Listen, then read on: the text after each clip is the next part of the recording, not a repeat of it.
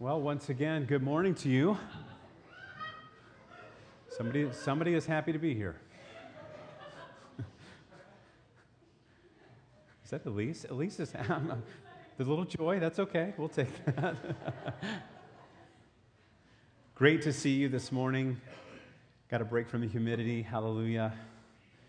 I heard that we were warmer than the Amazon at one point in that. Uh, that's what I heard. I mean, I don't know if that's true or not, but it felt like it.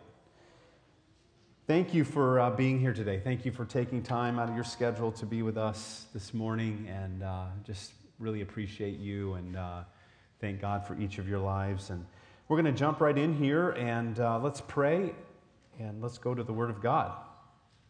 Jesus, thank you, Lord, for your presence that is here.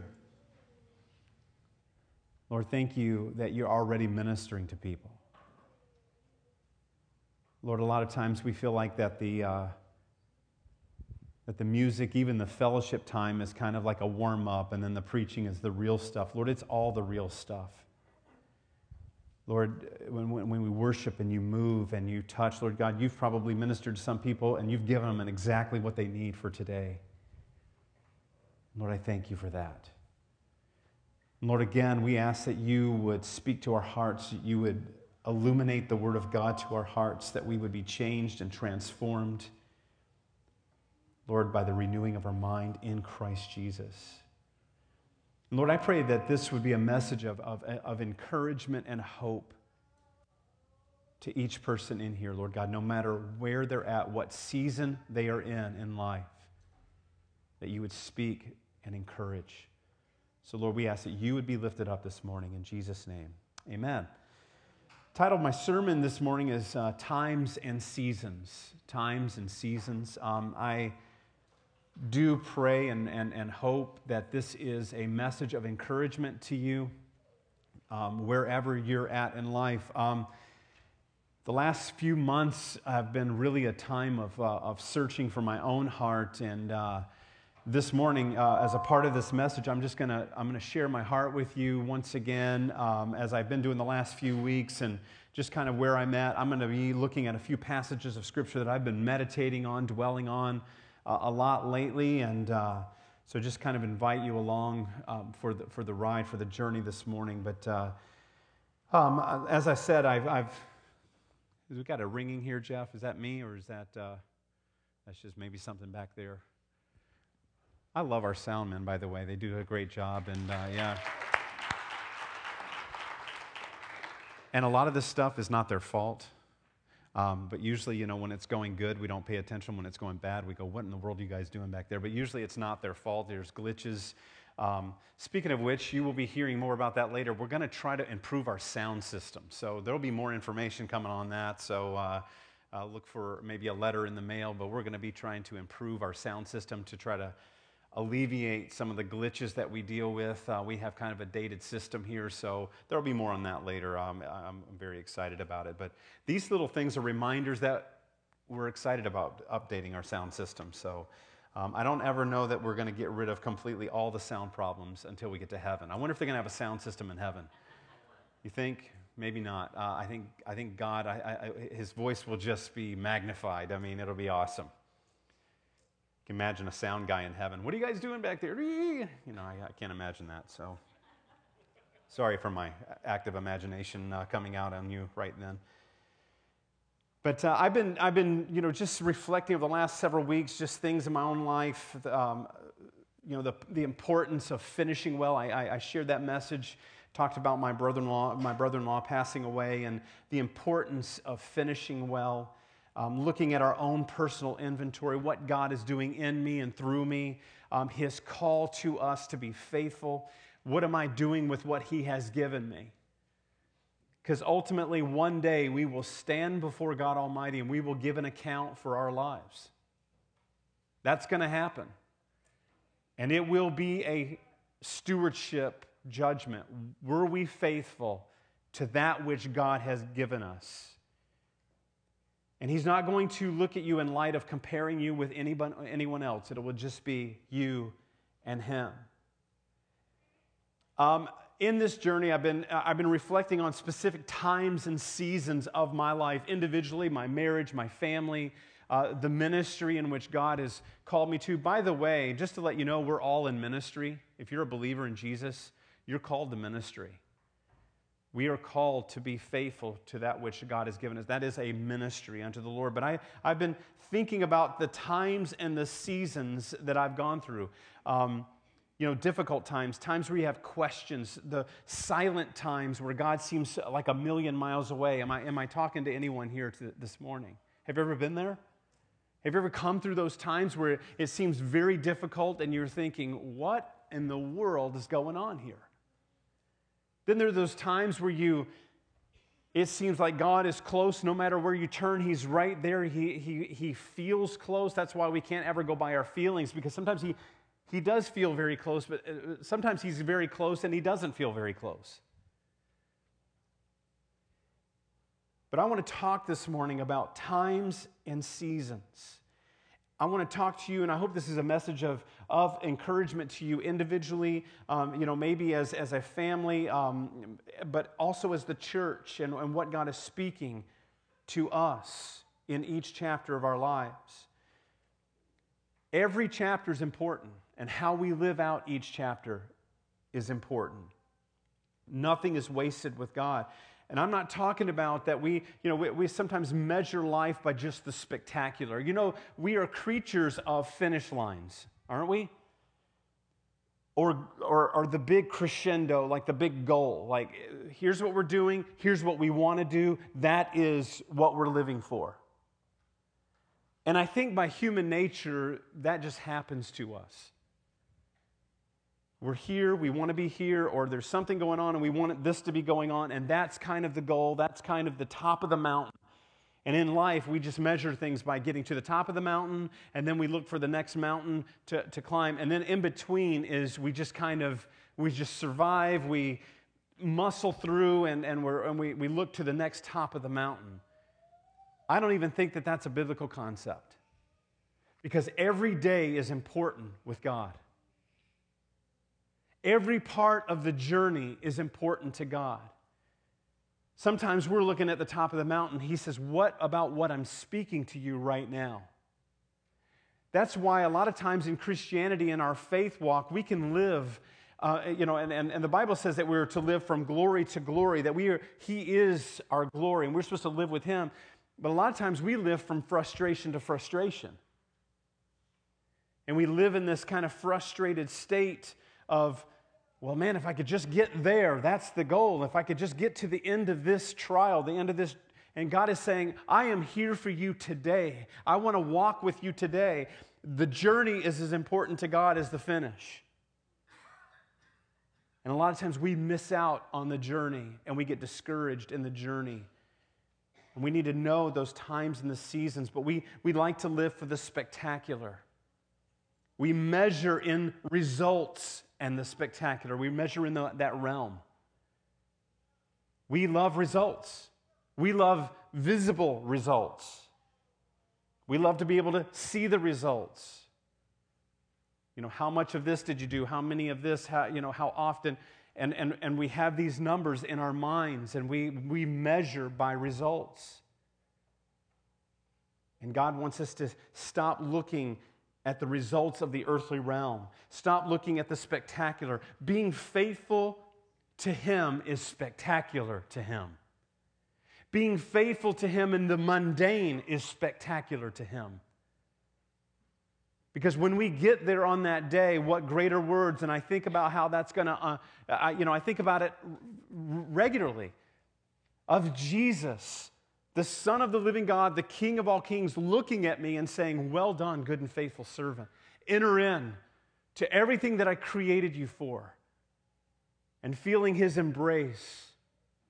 There's nothing going to be like that. Nothing can compare with that. And so our faithfulness to him is spectacular to him, even when it's seemingly not that spectacular on the earth. We have to get out of the mindset of, of results. In the economy of God, no time is wasted. God doesn't waste time. God doesn't just put you in a little vortex of time and say, you know what? For that, for this period of time, you're just going to be kind of, you know, on your own, and uh, you know, there's really not going to be much going on with your life, and and that's just going to be a vacuum of time. And wait till you get to the other end. Then I've called you to the other end of that. Now, there's times and seasons where it's dry and it's hard, but God is still with us in the midst of it.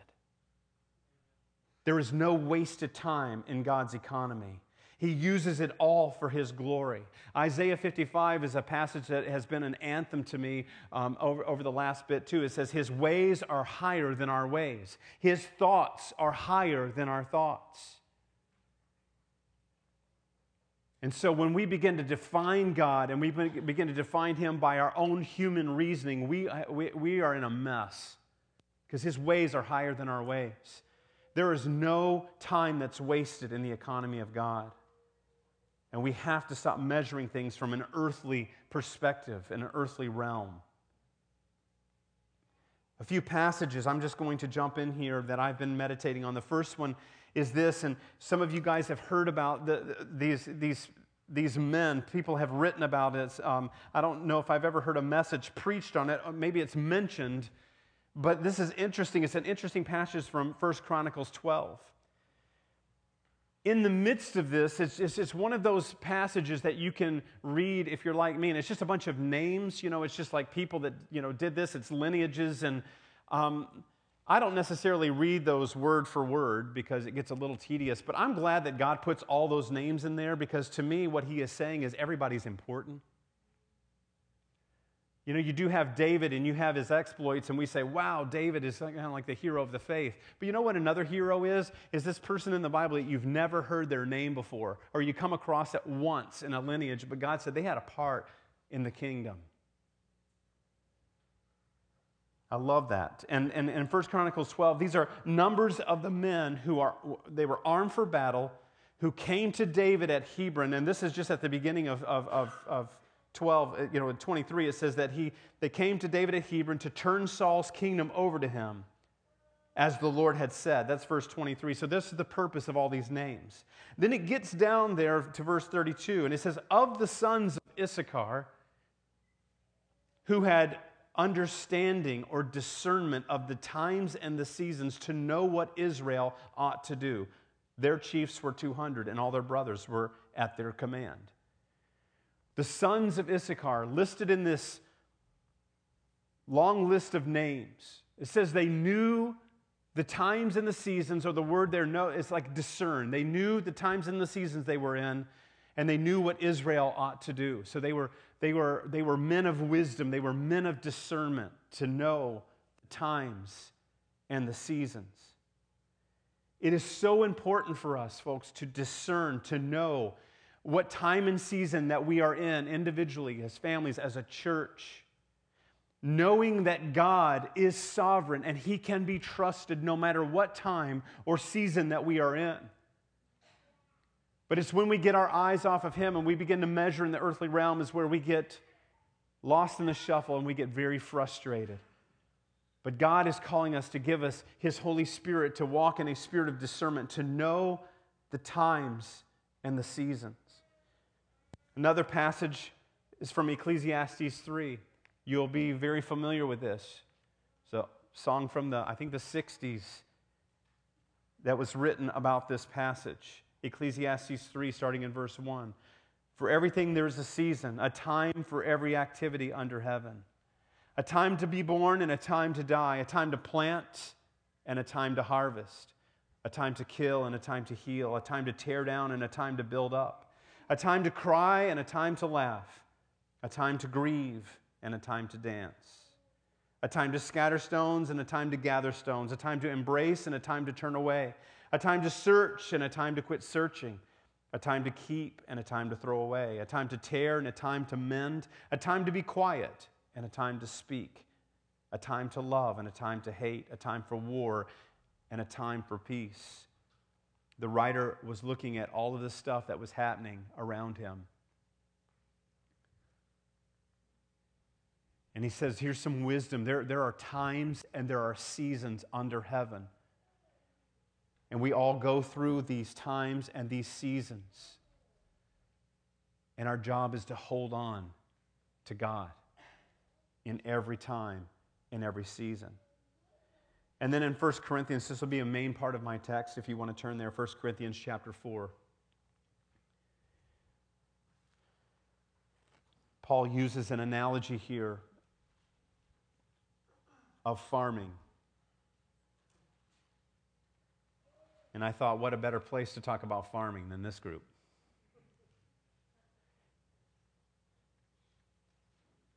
But let me begin by saying, I don't know a whole lot about farming.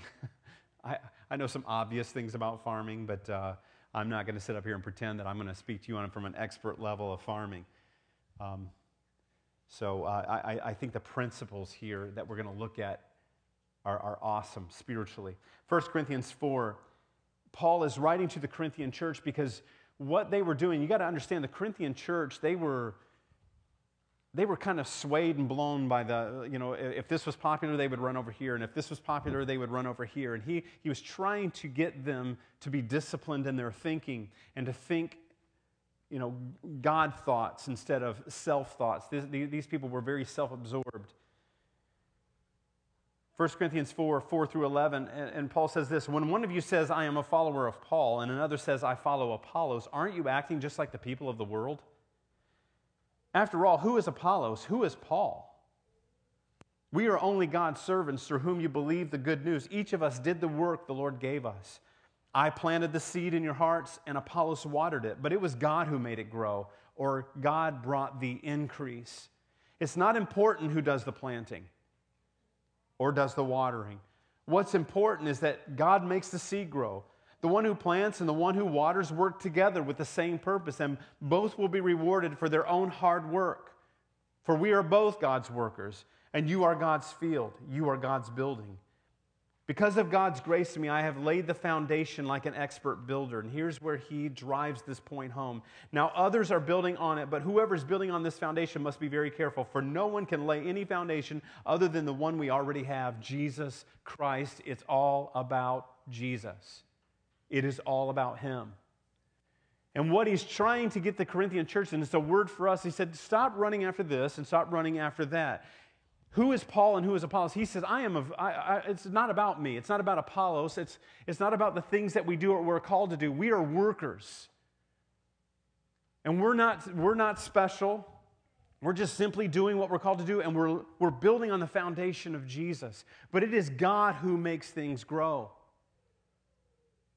And he's getting their eyes and our eyes off of this or that and getting our eyes on Jesus.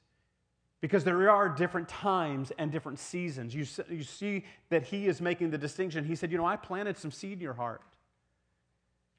And then he was done with his job.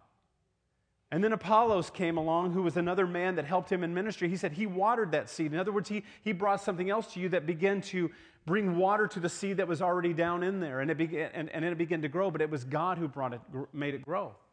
Not Paul or Apollos. It was God who made it grow. From Scripture, and I, and I know that, that, that, farmers could probably think of a lot of different seasons, but there, there, there are distinct four times and seasons of farming. There's plowing, planting, watering, and harvesting that, that I want to talk about. Farmers would go, well, there's spraying, there's, you know, picking rocks. You know, I know there's, there's a lot of things that we could talk about as far as farming, but I want to look at those four things because it fit neat within my sermon notes. So uh, there we go. But the four times and seasons of farming plowing, planting, watering, and harvesting. We as human beings, we like the watering. That's kind of where, you know, we get the refreshment. Our crops need the water. Those are, those are refreshing times. And we really love harvesting because that's when you see the results. That's when, you know, they're out there with the combines and, you know, and we are so happy. That's the time of year where we're praying that the rain stops and that the snow holds off and they can bring the crops in. That's the result stuff. We love that. But we cannot miss out on the plowing and the planting, the hard work, the tedious stuff, the discipleship part of this, because it's as important as the others. We have to know that every time and every season is good and it is ordained of God. When you have that mindset, it brings you great joy and great peace.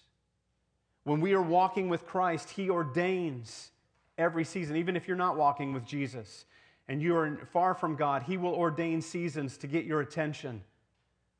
But every season is good and it is ordained of God. And the key to not getting discouraged, the key to not losing hope, is that we have faith and we have trust in God that He is the author and the finisher of our faith, that He is the one that brings the increase, and He is sovereignly in control of all of our circumstances and all of our seasons. Romans 8 28. A lot of you are familiar with this. All things work together for good to those who love God. And we hear that and we memorize it and we've heard it a bunch of times, but isn't that a very difficult passage to get your mind around? All things work together for good. And we, again, we, we say it and we champion it, we amen it. But when, we, when you get to that actively working out in your own life, because it's easy to preach that to somebody else, isn't it? They're going through a really hard time, and you can throw your arm around them and let me encourage you with some all things work together for good. You just take that and you head on your way there, friend. But when you're in the middle of the hard season, that passage becomes very, very real.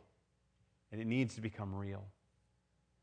Because it is true, all things, all means all work together for good to those who love God. If you don't love God, it's going to be hard to realize that it's working out for your good. And those who, to those who are called according to his purpose, every time and season works out for the good of those that love God. That's why it's so important, like the sons of Issachar, that we discern or we know what God is saying during those times, what God is speaking, what He's ministering to you. Let's look at plowing. Plowing is the hard work. You know, from an observational point of view, plowing doesn't look like you're really doing that much. I mean, it's hard work. I'm not, I'm not saying that, but, you know, if you just took somebody that did, knew nothing about farming and you just said, you know, we're to, our, our, our, our ultimate goal is this, these stalks of corn, you know, that's the goal. And, and you just see somebody and they don't know anything about farming and they just see these guys plowing the dirt the obvious question is what are you doing? How, how does that get that? Just wait. It's important. You know, I know nowadays they have those blades that they pull behind, but you know, you think about in the old days when they're plowing up that hard, fallow ground. And even today, it's not easy. I was talking to Andrew uh, the other day, and he's just talking about sometimes you have to go over those fields over and over. You're trying to get that field where it can be ready to receive seed. Because in all of this, you can't skip one stage to go to the next. You can't plant seed in hard, fallow ground, it won't go very deep. And most likely, it's going to die very quickly if it even makes it up at all. And those plowing times of life are so hard. These are the times where, uh, what I was talking about, sometimes you get in those difficult seasons of life and you're saying, God, what are you doing? And sometimes He's, he's plowing at our heart. He's softening our heart. It's like the prophet said to the Israelites. He said, um, You know, God wants to remove your heart of stone and give you a heart of flesh. I'm softening your heart. And so sometimes, if we have a problem with hard heartedness and we've become bitter and we've become harsh, God will allow you to go through those seasons where He's plowing up that hard ground in your life. He's making it soft and pliable so that seed can get in there and begin to grow. It's those times of silence when we say, God, what in the world is going on here?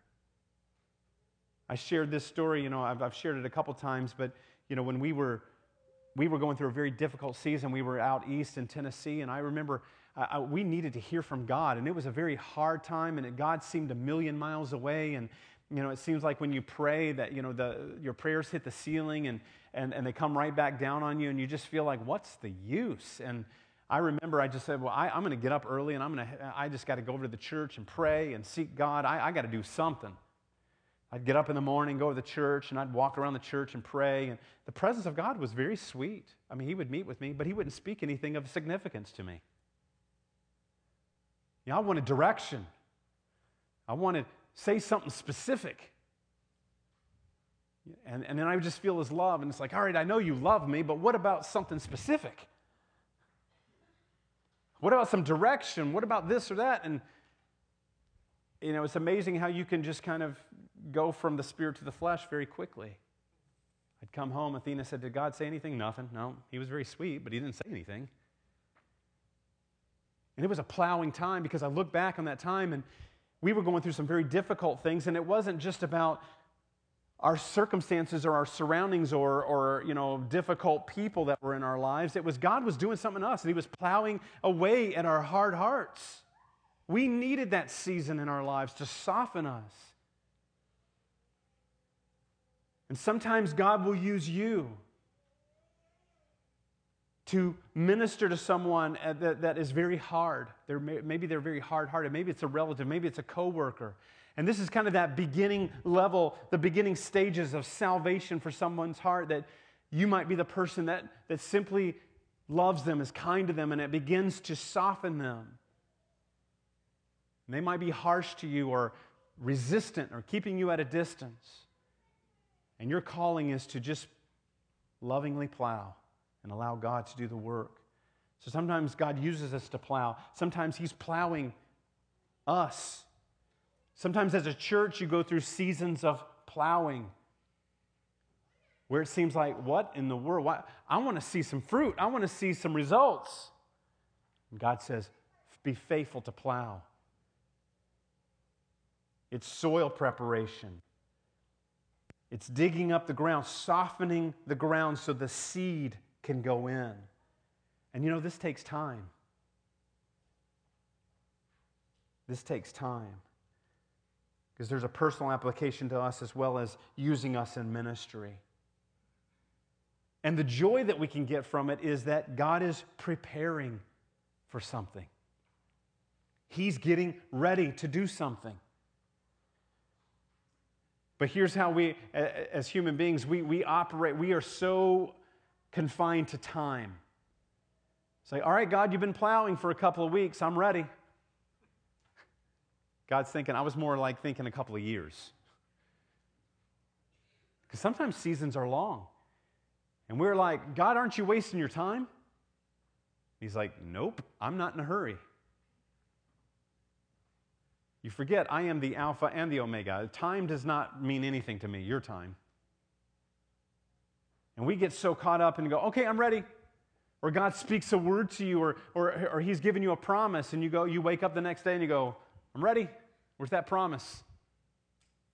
God says, whoa, whoa, whoa, whoa, whoa. There's a lot of stuff that's going to happen in between all of that. Be faithful. Be faithful. So, the joy we can get when you're going through the hard seasons Here's the joy and encouragement you can take through that God's preparing you for something. Allow Him to do His work, allow the plowing. Thank Him for it. As Paul said, be thankful in all things. Even when you're going through those hard times, the silent times, the quiet times, even as a church, when we're, we're in a season that it seems like, whoa, you know, what is going on here? It seems like there's very little happening. And God is saying, No, there's a lot happening. You keep on going after me, there is a lot happening. But see, this is where so many people give up. There's seemingly no fruit in it, but it is necessary. Don't give up.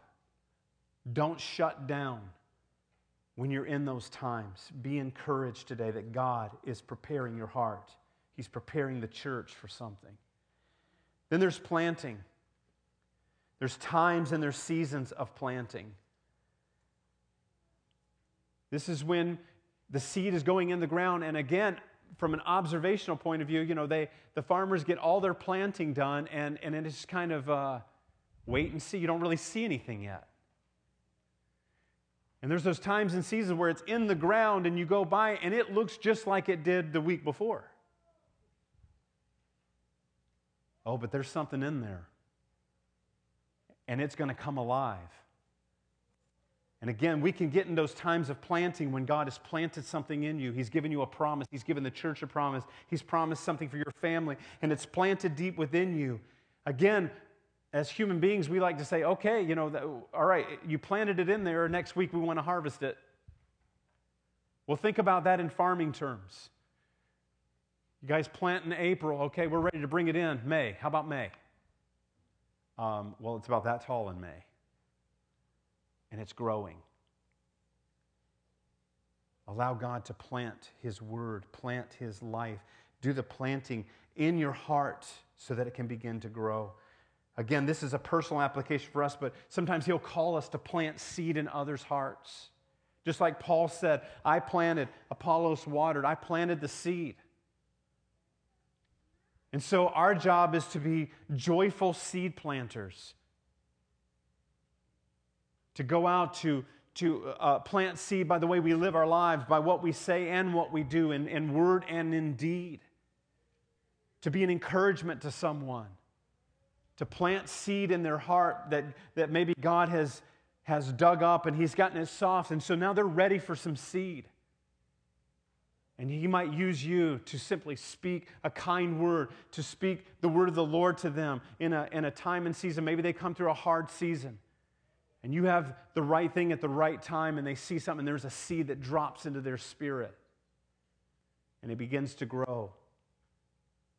But this can also be a hard season because, again, we don't see immediate results.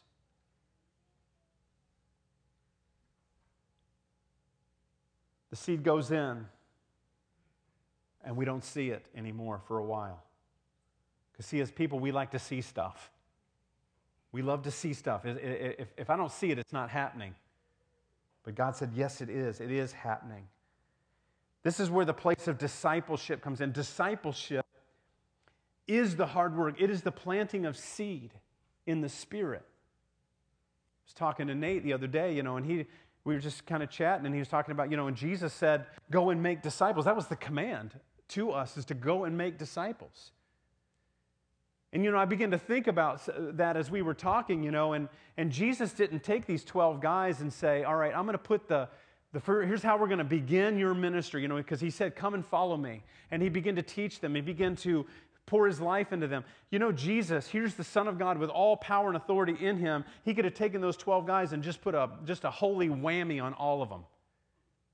They have no sin nature anymore. They're, they're holy. They're, they're ready to go, and they are going out doing the stuff immediately. Why didn't Jesus do that?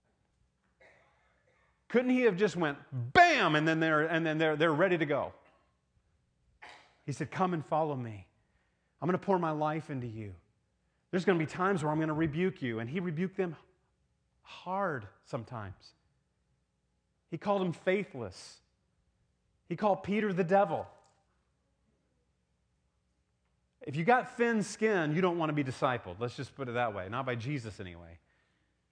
Get behind me, Satan. That's what he said to Peter. And Peter's like, whoa, you know, not quite what you want to hear from Jesus. But he poured his life into these guys. They couldn't cast out a demon one time, and he said, You faithless generation, how, do I, how long do I have to put up with you? You know, there's James and John, you know, when they go out and, you know, God's using them with some power and authority, and so they're feeling pretty good about themselves. And they come from a city that doesn't pay any attention, you know, to, to the gospel, and they ask Jesus, they said, Should we call down fire from heaven on them? And Jesus goes, Wait a minute, boys, you don't even know what spirit you're of right now. But he didn't remove that from them. You, you, there's, a, there is, there's something sovereign about why he didn't. He didn't take that stuff out of their flesh. He worked with them and he modeled what it means to make disciples. Because if Jesus couldn't zap their, their flesh out of them, how, how do we think we will? But we see, we like the instantaneous. We like to bang now. I don't have to deal with it. Now you just you have this you have this moment, this encounter, and, and, and now you're good. And we've missed out on the church what it means to disciple people. That is where the hard work comes in. But it is work that will bring a harvest. We are called to make disciples. That is that planting. That is that training. That is that mentoring. That's coming alongside people, walking it out with them. Sometimes in the spirit, the seed lies dormant for a while. We know in the natural it lies dormant for a, a, little bit and then it comes out. But sometimes the seed in the spirit, it lies dormant in there for years. In some cases, the seed that you plant in someone's life, you may never see that seed come out of the ground. You were just faithfully there to plant the seed in them. Paul says, I planted, Apollos watered, but it was God who brought the increase. Our job is to plant with joy, be a light, plant seeds. Also, knowing that sometimes God has put some things in there in your own life, the personal application or the church application, where He's planted some seeds. And they're lying dormant right now, but they're going to grow. They're going to grow. We have to give them some time. A few years back, when I was youth pastoring, I, I, I picked up a hitchhiker. I don't always do that, but I did. I felt God wanted me to. This guy was uh, living in a halfway house. He had been in prison. And I gave him a ride, and uh, you know, we start talking. He's a pretty nice guy, and, uh, and, and, and so, you know, they always ask you that magical question. As a minister, it's so funny, people's responses you know, what do you do for a living? Well, I'm a minister. And then, you know, just depending on where they've been or where their experience, man, it just goes into a whole weird kind of thing. You know, either they had an uncle's cat that was a pastor or, um, you know, just something kind of, it just, it's funny. Or, or maybe their demeanor can kind of get cold to you because they've been hurt in church or whatever. This guy just starts laughing hysterically. He goes, I cannot even believe this. He said, My sister is a Christian. He said, She's been witnessing to me all my life. He said, and God's been trying to get a hold of my life. She is going to laugh, laugh, laugh when I tell her that I was hitchhiking and a minister picked me up. and so we, it just opened up this thing, and he had, I mean, he had heard the gospel. This sister was faithful. He had heard it. And so, you know, I just shared, you know, that God has a plan for you and that He's not given up on you. And got to where it was going. I just prayed over him, you know, and it was just a simple, you know, 45 minute car ride. And I'm thinking, I had the opportunity to water a seed that has been planted a long time, a sister's tears over her lost brother. You know, and she hadn't seen any of that grow because he had just been, and he said, I've been living my own way, and I've, I've, I've you know, I've, unfortunately, I've, I've seen the results of living my own way. I think of the sister's tears who planted those seeds, and here I come along, and I just get to throw a little water on that seed. I'd like to say that, you know, he said, you know, uh, you know, what must I do to be saved? But he was, he was very open. He didn't do that. I didn't pray the sinner's prayer with him, but he, came, he, was, he was very open to listening. Don't give up. Be joyful planters. Then there's watering. We know that, that all crops need water. We need watering in our own hearts. These are those times of refreshing. There's nothing better. You know, our, our farmers, they can attest to this because farming is a faith based occupation. You know, and this, this stuff goes in the ground, it's growing, and, then, you know, we, you see dryness, and we, we need rain. We've been in here before where we've been praying for rain. There's nothing like when that gentle, nice rain comes through and begins to water those crops when they so desperately need it. There's times in our lives where we need water, washing of the water of the Word. Something in the Word of God just waters uh, the presence of God. We come and worship, and the Holy Spirit ministers us. There's nothing like that. And it waters those seeds that were being that were planted. And here's Paul that did some of the hard work. You know, he said, I planted in your hearts, and then I left, and Apollos came and gave you some watering. And Apollos just had that ministry. You know, maybe he was encouraging the people. Maybe he was just, he brought kind of a word of life. Brought them the word of God and just encouraged them. And, and, and he brought some of the refreshment that comes. Those are wonderful times. Like I said, when I picked up that hitchhiker, that was, a, that was fun for me. That was a lot of fun. I'd rather do that than be plowing in my car for 45 minutes. But sometimes God has you do that. You know, we go, I'm a minister, and he's like, you know, I don't want anything to do with what you've got to say. Let me out, you know. Uh, and, and you start working through some hard ground. Watering is fun. And it's refreshing, and God may have you water some seed. God may want to water your heart today and encourage you of some of the seed that's been lying dormant in your own life. Maybe you've been dry and you need a fresh touch of His presence. You need a fresh word from heaven that waters. Again, all we uh, doesn't matter what God has you. If, if, if it is watering, be a faithful waterer for the kingdom. And then harvesting. We all love this. Harvesting is the results part. But again, in this whole scheme of things, we are simply called to be faithful no matter what we're doing. The results aren't about us. And that's what Paul says. He said, We have laid a foundation like an expert builder. And I need to, he said, basically, in, in, in my own translation, he's saying, You need to be very, very careful here because you, uh, there is no other foundation except Jesus Christ. He is the one that brings the increase. But a lot of times we like to see those results, don't we? We measure by results. We elevate people by results. If this person's doing this and they have some results, we bring them in. The day and age where we live, and if you study the Word of God about what an evangelist is, an evangelist brings the Word of the Lord, and we need those in the body of Christ. But what has happened in the church is if you have an evangelist that comes and he's a watering evangelist, we love those guys. Results guys. They, but have you, ever have you ever seen a plowing evangelist? He's got about 15 people in his meeting. Because That's hard. We don't like that. But we like results, and we have to get our eyes off the results. The results aren't about us, it is about Jesus. And there are going to be times of harvesting where you will lead someone to Christ, and there's that, it's that beautiful moment where you're bringing the crops in, and that is the joyful time for our farmers where you you see them, you know, and the grains coming in those trucks, and they are, they are bringing it in. And, and, and, and I tell you, you know, now living here for the time I, I have lived here, I, I, I try to pray regularly for our farmers.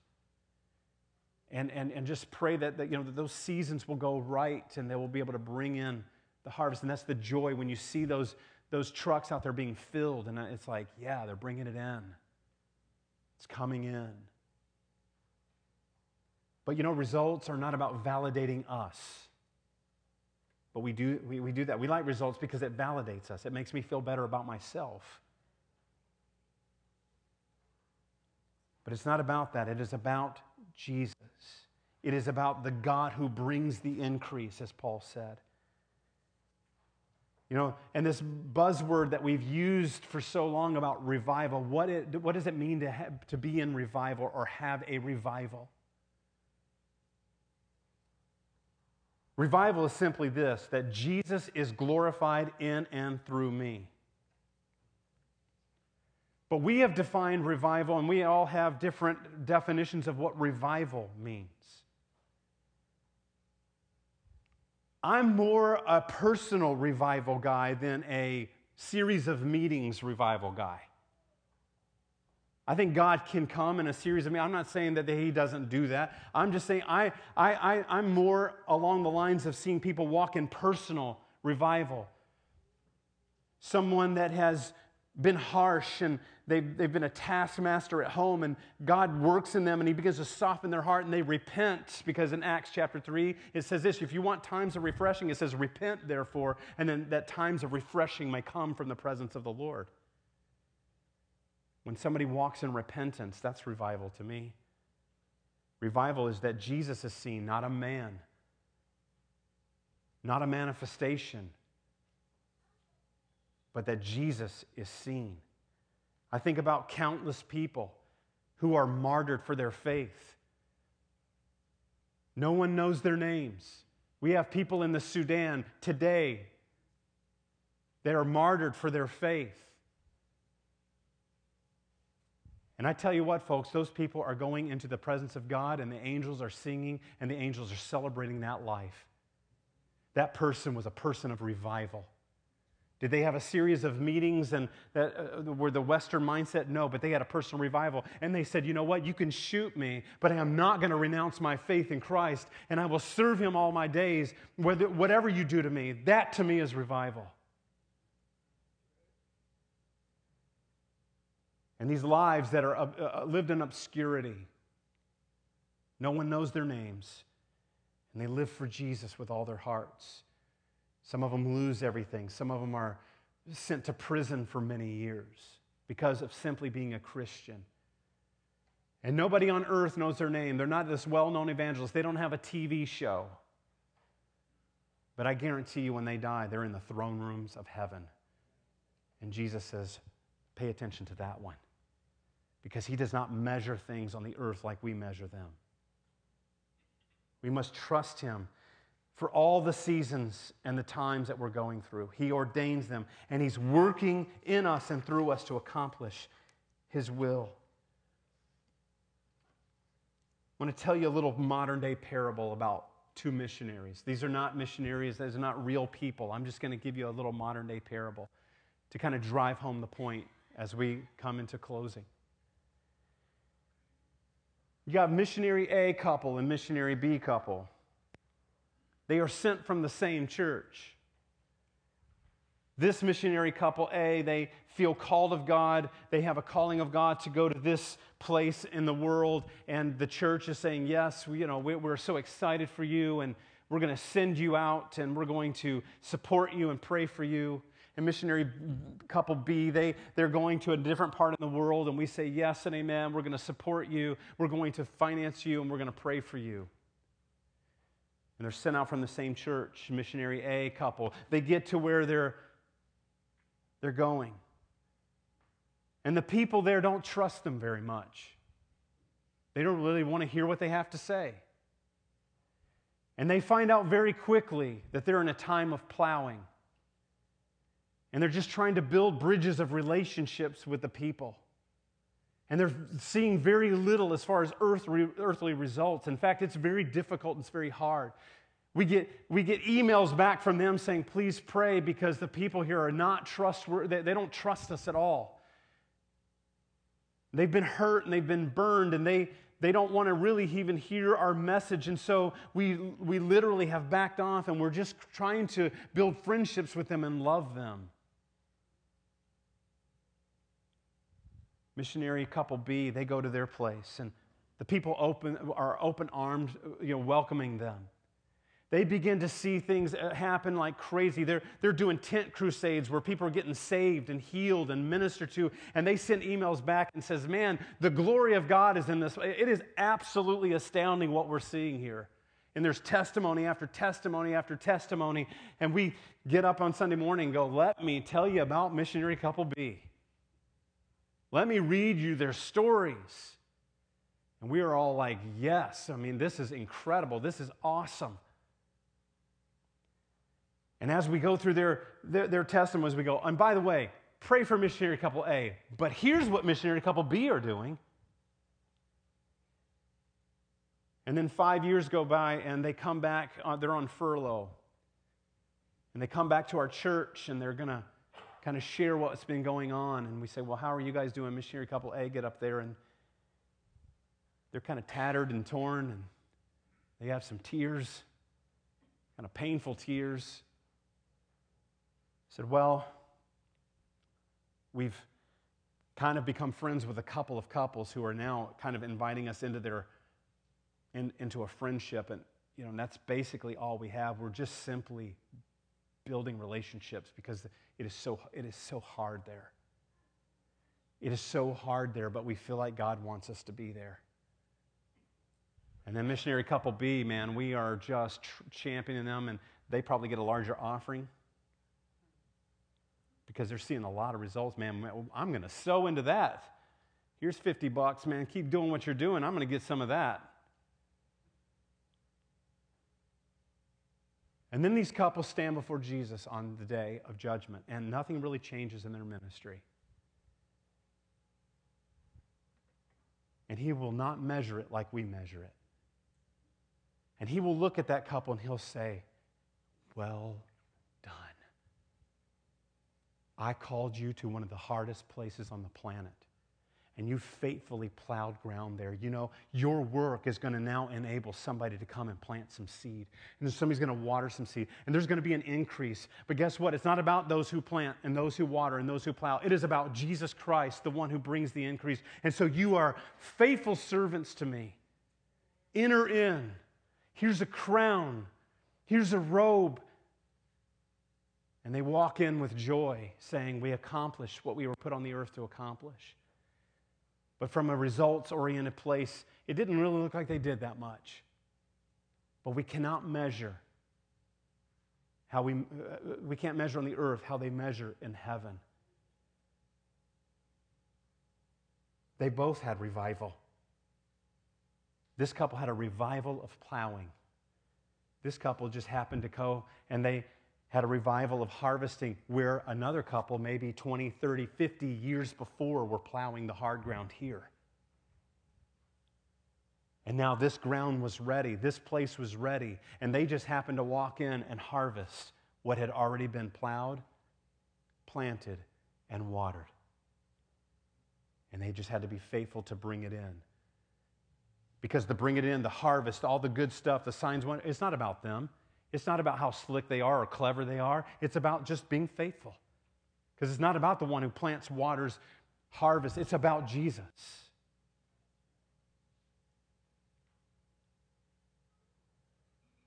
Don't give up, folks. Don't give up in your season. Don't give up in your time. Don't measure through earthly means. God is working in you. God's working in me. He is working in this church. But we have to give him room and we have to trust him in his sovereignty in the time and the season that we're in. Because trusting him is the key to joy, it's the key to peace, and it's the key to contentment. Philippians 4, what did Paul say? He said, I've learned a secret to be content in all circumstances. In other words, all seasons. Whether I have a lot or I have a little whether my stomach is filled or I'm empty and I'm hungry. I learned this. It's a joy in being content in Jesus Christ. And that's what Paul says. You are sovereign God over every season of my life. So I'm going to choose joy and contentment and peace in you. Knowing that God is in control. In Colossians 3:23, it's on the front of your bulletin. And it simply says this: do all, do everything to the glory of God. You might be in a season that you're plowing, or God's plowing in your heart, or you're in a very difficult time. Allow Him to do the work. Some of you might be here today that you have not been walking with God. You're far away from God, or maybe you've never surrendered your life to Jesus. I'm, not, I'm talking about unconditional surrender. A lot of times we give him a little piece of this and a little piece of that, and we withhold. And he's saying, No, I want you to jump in. I want you to come, all of you. And maybe you haven't done that. And he's using times and seasons in your life too to draw you to himself. Because sometimes God in his sovereignty, he lets you do it the way you think you're going to do it. He lets you be in control for a while. Just so that you can see, and he's like saying, This is merciful because I'm, I'm, I'm, I want you to know that I want you to be miserable without me. I want to be in control of your life. And he's using those times and seasons, maybe hardships, maybe difficult things. It's not that God puts hard, that he's this mean person. He'll allow it to happen to get, a, get our attention. Because he loves us deeply. He loves us so much, he, he doesn't want us to be without him. But knowing that the time and season, if you're far away from God, that He is in pursuit of you, He's after you because He loves you.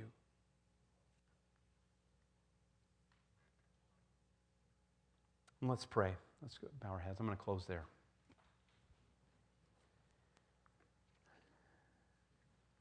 Jesus, we love you so much. Thank you, Lord God, for the times and the seasons that you call us to. Lord, really, this life that we live on earth is just a tiny little vapor of eternity. And Lord, we are going to get to rule and reign with you forever and ever. Those who belong to Christ are going to inherit the eternal kingdom. I can't even, it's so amazing. I can't even believe that you're letting us do that. And Lord, this time on the earth are, is made of times and seasons. And Lord, we admit that those, those hard times, oh God, uh, those difficult times, God, it's hard to get through it. But we need you. And the first uh, group I want to pray for this morning, uh, because I want to make an opportunity, is if you have never completely surrendered your life to God, or maybe you're here, maybe you surrendered your life a long time ago, but you're just really not walking with God right now. And God has used some times and some seasons. He's trying to get your attention because He's in pursuit of you and He loves you. And this morning, you would just say, you know what? This morning, I, I, I, I want to give Him my heart. I want to give Him my heart completely. I'm tired of going 50% or 80%. I want to give Him, I want to jump in.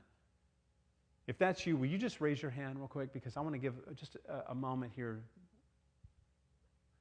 where you could just say, I want to do that. Anybody at all? All right. Next group I want to pray for is uh, you are going through a hard season right now. And that can manifest in a number of different ways, but you, you just, it, it is a a plowing season in your life. It's just, it, it's rocky, hard. It feels like that, you know, you get a row done and it's like, oh, that felt like a, you know, I felt like 10 rows. And, and this is so hard. I want to encourage you today not to give up not, not to get weary in well doing. Because in due season, God's going to reap a harvest in your life. But I want to pray for you, just encourage you and pray hope over you today. If you're in a very difficult season, you just say, you know, I, I just need, I just need an encouragement from the Lord. Can you raise your hand, please?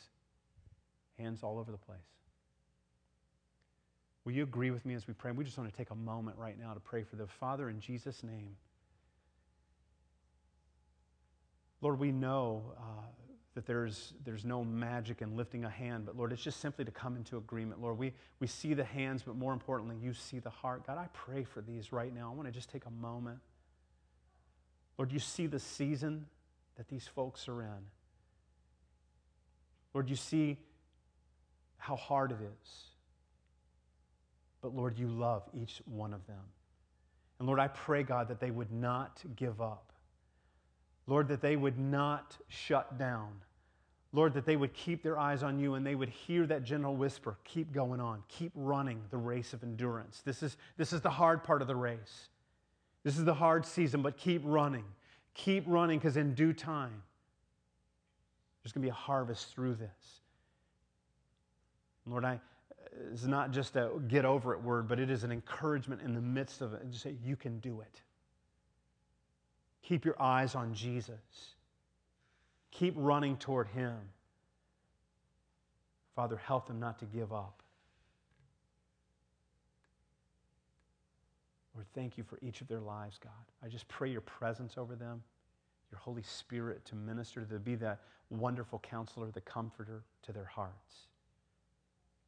Pray in these days, these weeks ahead, God, that they would just have sweet communion with you. Would not give up. Lord, I pray, God, uh, for those um, today, Lord, that may be planting seeds in others' hearts. Maybe they've been praying for a loved one, praying for a friend, a coworker. And they just, it, it's kind of frustrating. They're not really seeing, there, there's not really a, it's not reciprocated. And, and it's like, what do I say? What do I do? Lord, I just pray Lord, for those who, that are doing that seed planting, God, that they would go out in joy to plant the seed, because, Lord, it is you that brings the harvest. We don't save anyone, you are the Savior. But I pray, God, that we would have a joy in planting seeds. That we would go out and be those joyful seed bearers and just planting seeds in other people's hearts. And Lord, also for our own lives, God, the, the work that you're doing in us, that we would allow that seed to grow. That might be dormant there, God. Let it grow. Lord, we do thank you for those watering times, those harvesting times, the joyful times. And I pray, Lord, for those opportunities where we get to water, Lord God, those encouragement times, that we would do it faithfully. Because, Lord, as I close this time, I just, I, I, Lord, I just declare before you, Lord, in what you're doing in this church, what you're doing in our lives, it is not about the one who plows. It is not about the one who plants. It is not about the one who waters or harvests. It is about Jesus Christ. You crucified, risen from the dead, and reigning forever and ever. Reign in our hearts. And Lord, may we do all to the glory of God. In Jesus' name, amen. God bless you today. Hope you have a wonderful day and a wonderful week.